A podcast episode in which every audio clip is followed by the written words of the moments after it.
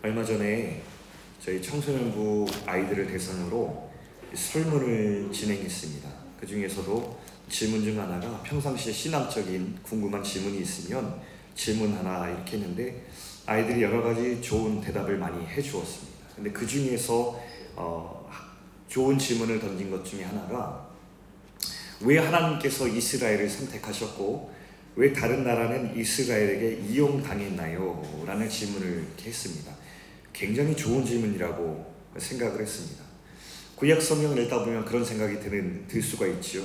구약 성경 역사가 선택받은 이스라엘의 역사이며 이스라엘의 이야기로 가득 차 있기 때문에 마치 하나님께서 이스라엘만 편애하시고 다른 이방 민족들은 차별하시는 이야기로 우리가 읽힐 수가 있습니다.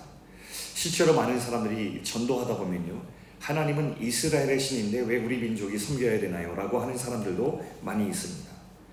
이스라엘 민족의 사람들을 부르는 용어만 보더라도 이방인이라고 부릅니다. 여기에 소속되지 않은 사람이라는 차별적 언어, 단어를 사용하기 때문에 마치 하나님께서 이방인들을 차별하여서 이스라엘만 사랑하신 듯한 뉘앙스를 많이 성경 기록에서 우리는 발견하곤 합니다.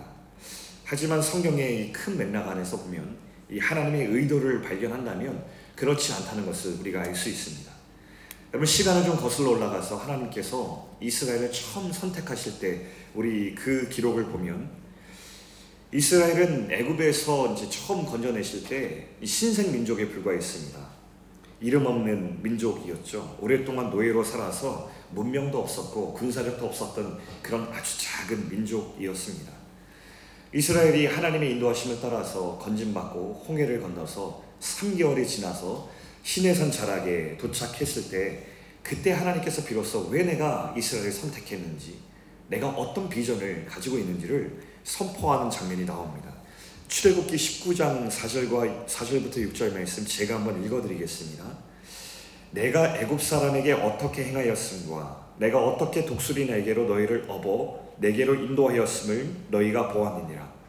세계가 다 내게 속하였나니 너희가 내 말을 잘 듣고 내 언약을 지키면 너희는 모든 민족 중에서 내 소유가 되겠고 너희가 내게 대하여 제사장 나라가 되며 거룩한 백성이 되리라. 이게 하나님께서 이스라엘 백성을 향하여서 선포하신 비전이었습니다. 하나님께서 세계가 다 내게 속하였다고 말씀하셨습니다.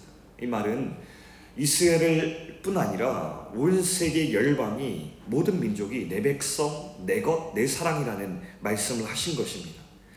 그런데 하나님께서 이 세상에 하나님께로부터 등을 돌렸을 때에 그들을 다시 부르고 내 백성 되게 해야 되겠는데 그, 미, 그 민족들을 부르시기 위해서 택한 방법이 한 민족을 선택한 것입니다. 세상에서 가장 연약하고 힘없는 한 민족을 선택하여서 그 민족을 제사장 나라로 세운 것이죠. 그러니까 쉽게 말하면 오늘날의 언어로 말하면 열방 가운데 한 민족을 선교사의 직분을 가진 한 나라로 삼으셔서 그 작고 연약한 민족이 하나님을 잘 섬겼더니 얼마나 큰 민족이 되며 얼마나 큰 은혜를 받는지를 보여주어서 열방이 그를 보고서 하나님께 돌아오도록 하는 그런 사명을 이스라엘에게 주셨다는 것입니다. 그런 맥락에서 구약 성경을 읽으면 아 이방인을 차별한 것이 아니라 먼저 이 제사장 나라인 이스라엘을 하나님께서 세우려고 하신 것이었구나. 온 열방을 사랑하시기 때문에 이 한 선교사 나라를 세우시기 위해서 하나님께서 열심을 다한 것이 이 구약의 기록이구나라는 것을 우리는 알 수 있습니다. 결국 구약의 이야기는 무엇입니까? 온 세상을 하나님께 다시 부르기 위해서 그들을 사랑하시는 하나님의 이야기라고 우리는 볼 수 있을 것입니다. 오늘 본문을 보면 그런 하나님의 본심이 잘 드러나고 있다는 것을 발견합니다. 우리 3절부터 7절을 한번 따라가면서 읽어보면 좋겠습니다. 먼저 3절 보시면 이렇게 기록되어 있습니다. 여호와께 연합한 이방인 이런 말이 나오죠. 4절도 보시면 나의 언약을 굳게 잡는 고자들이라고 나와 있고요.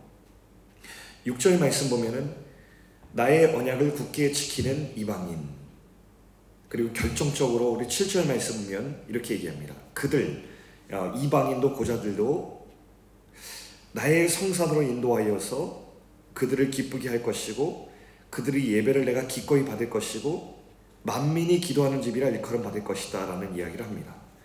오늘 본문이 강조하는 것 한 가지가 있습니다. 그것은 이방인도 중요치 않고 고자도 상관없다. 가장 중요한 것은 온 열방 가운데 하나님께 온전히 나와서 하나님과 연합하는 사람들 이것이 가장 중요하다는 것을 하나님께서 말씀하시는 것입니다. 여러분 이방인이야 어떤 사람들인지 아시죠? 이스라엘에 수속되지 않았던 우상을 섬기던 민족들이었습니다. 고자는 무엇입니까? 여러분 원래 우리 할례가 무엇인지 아시잖아요. 생식기 가운데 그것을 표피를 잘라서 하나님 백성의 증표로 삼는 그런 의식이었습니다. 그런데 이런 중요한 의식이었는데 생식기를 잘라서 고자가 된다는 것은 하나님의 뜻을 거스르는 불순종의 표현이었기 때문에 그런 사람들은 이 여호와의 이름으로 모이는 집회에 참여하지 못하는 어, 그런 사람들이었습니다. 그런데 오늘 본문은 이 이방인과 고자를 다시 등장시키면서 한 가지 사실을 아주 중요하게 드러내고 있다는 것이죠. 그것이 무엇입니까? 오늘 하나님과 진실한 관계를 맺고 있는가? 오늘 당신은 지금 하나님과 온전히 연합하였는가? 이것이 하나님의 정말 궁극적인 최고의 관심사라는 것을 오늘 이 말씀을 통해서 우리에게 보여주고 있습니다. 하나님의 본심은 8절에 나와 있는데요. 8절 말씀 같이 한번 읽어보겠습니다. 8절 시작. 이스라엘의 쫓겨난 자를 모으시는 주 여호와가 말하노니 내가 이미 모은 백성 외에 또 모아 그에게 속하게 하리라 하셨느니라. 여러분 열방을 향하여서 모으시고 또 모으시는 이 하나님의 열심을 우리는 볼 수가 있습니다. 여러분 교회가 무엇이죠? 오늘날의 교회를 정의하자면 이런 것이 것입니다. 너무 본문에 빗대어서 말하자면 이방인 같고 고자된 자 같은 저와 여러분을 하나님께서 오직 은혜로 부르셔서 우리를 하나님이 부르시는 열방을 부르시는 하나님의 이 마음과 비전을 품고서 나아가는 공동체라고 우리가 정의할 수 있을 것입니다. 그래서 교회의 역할은 늘 선명하고 분명합니다. 하나님께서 우리에게 은혜를 주셨듯 이 세상에 있는 존귀한 자들 하나님의 손과 발이 되어서 부르는 열심에 참여하는 것 이것이 교회의 사명일 것입니다. 그리고 교회의 이 사명이 사라지는 난 우리는 그것을 교회라고 볼 수 없다는 것이죠. 그것을 오늘 56장의 마지막 단락에 말씀하고 있습니다. 주님의 비전을 잃어버린 사람들, 하나님께 은혜로 받아 은혜로 구원을 받았지만 하나님의 비전을 잃어버린 사람들, 그 실패한 사람들의 모습을 보여주고 있는 것입니다. 열방을 인도하라고 제사장으로 삼아준 나라인데 그들은 지금 몰지각한 목자가 되어 있다는 것입니다. 10절과 11절 말씀 함께 읽어보겠습니다. 시작. 이스라엘의 파수꾼들은 맹인이요 다 무지하며 벙어리 개들이라 짓지 못하며 다 꿈꾸는 자들이요 누워 있는 자들이요 잠자기를 좋아하는 자들이니 이 개들은 탐욕이 심하여 족한 줄을 알지 못하는 자들이요 그들은 몰지각한 목자들이라 다 제 길로 돌아가며 사람마다 자기 이익만 추구하며 여러분 하나님의 비전을 잃어버리고 하나님 마음 잃어버린 사람들의 이 모습들을 우리에게 보여주고 있습니다. 여러분 이 사람들의 모습을 상상해 본다면 이렇게 상상할 수 있을 것 같아요. 겉으로 보이는 모습들은 굉장히 안락하게 살았을 것 같습니다. 자기 탐욕과 이익에 충실해서 산 사람들이기 때문에 겉으로는 안락하고 편안한 삶을 화려한 삶을 살고 있었을 것 같습니다. 그런데 자기 탐욕 때문에 자기 이익을 추구하는 삶 때문에 하나님께서 주신 소명과 이웃에 대한 책임을 잃어버렸습니다. 자기 인생에만 골몰했기 때문에 다른 게 보이지가 않았습니다. 내 인생이 골몰했기 때문에 하나님의 비전을 상실해서 더 이상 주님께서 주신 마음과 비전이 중요하게 여겨지지 않았습니다. 사랑하는 여러분, 하나님의 마음을 잃으면 이렇게 되는 것입니다. 하나님 비전을 상실하면 그 백성이 이렇게 행하는 것입니다. 아무리 세상에서 안락하고 평안하고 화려하게 살더라도 하나님의 비전을 상실하면 주님께서 묘사하시는 몰직한 목자대 같은 모양이 되고 마는 것입니다. 사랑하는 여러분, 오늘 다시 한번 우리가 주님께서 하시는 말씀 가운데 우리 귀를 기울이면 좋겠습니다. 우리가 이방인 중에 이방인이었고 영적인 고자 같은 사람들이었는데 하나님께서 십자가의 은혜와 부활의 소망으로 우리를 건져 주셨습니다. 우리 교회라고 하는 공동체는 이 은혜를 가슴 깊이 간직하면서 날마다 새로운 노래로 이 은혜를 찬양하는 공동체일 것입니다. 그러면 이제 하나님께서 우리에게 주신 음성을 들을 수 있는 공동체가 된 것이죠.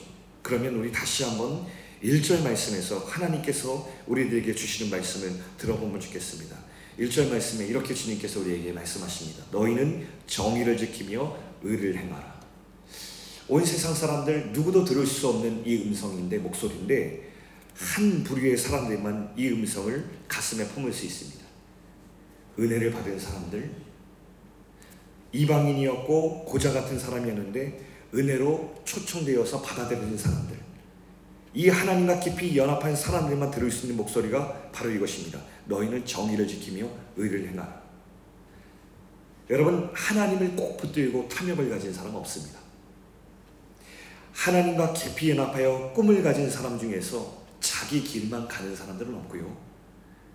하나님과 진실한 관계를 맺은 사람들 중에서 자기 이익을 추구하느라 다른 사람을 아프게 하는 사람들은 없습니다.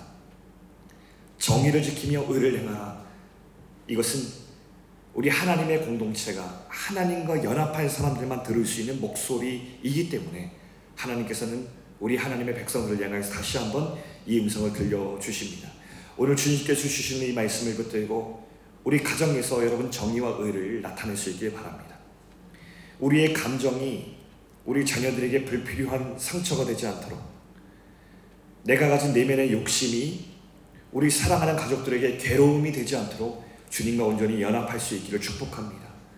우리 삶의 터전에서 먼저 사소한 차이를 우리가 먼저 실행에 옮길 수 있으면 좋겠습니다. 세상 사람들이 살아가는 방식을 똑같이 카피하며 살아가는 인생이 아니라 내가 하나님의 백성으로 사소한 차이를 고백할 수 있는 영역은 무엇인가 발견하고 그 사소한 정의와 의를 지키는 하나님의 백성이 될 수 있기를 바랍니다. 우리의 일상에서 그 작은 차이가 고백되면서 이것이 바로 하나님과 진실한 관계를 맺고 있기 때문에 나오는 태도라고 세상에 증거할 수 있는 저와 여러분이 되면 좋겠습니다.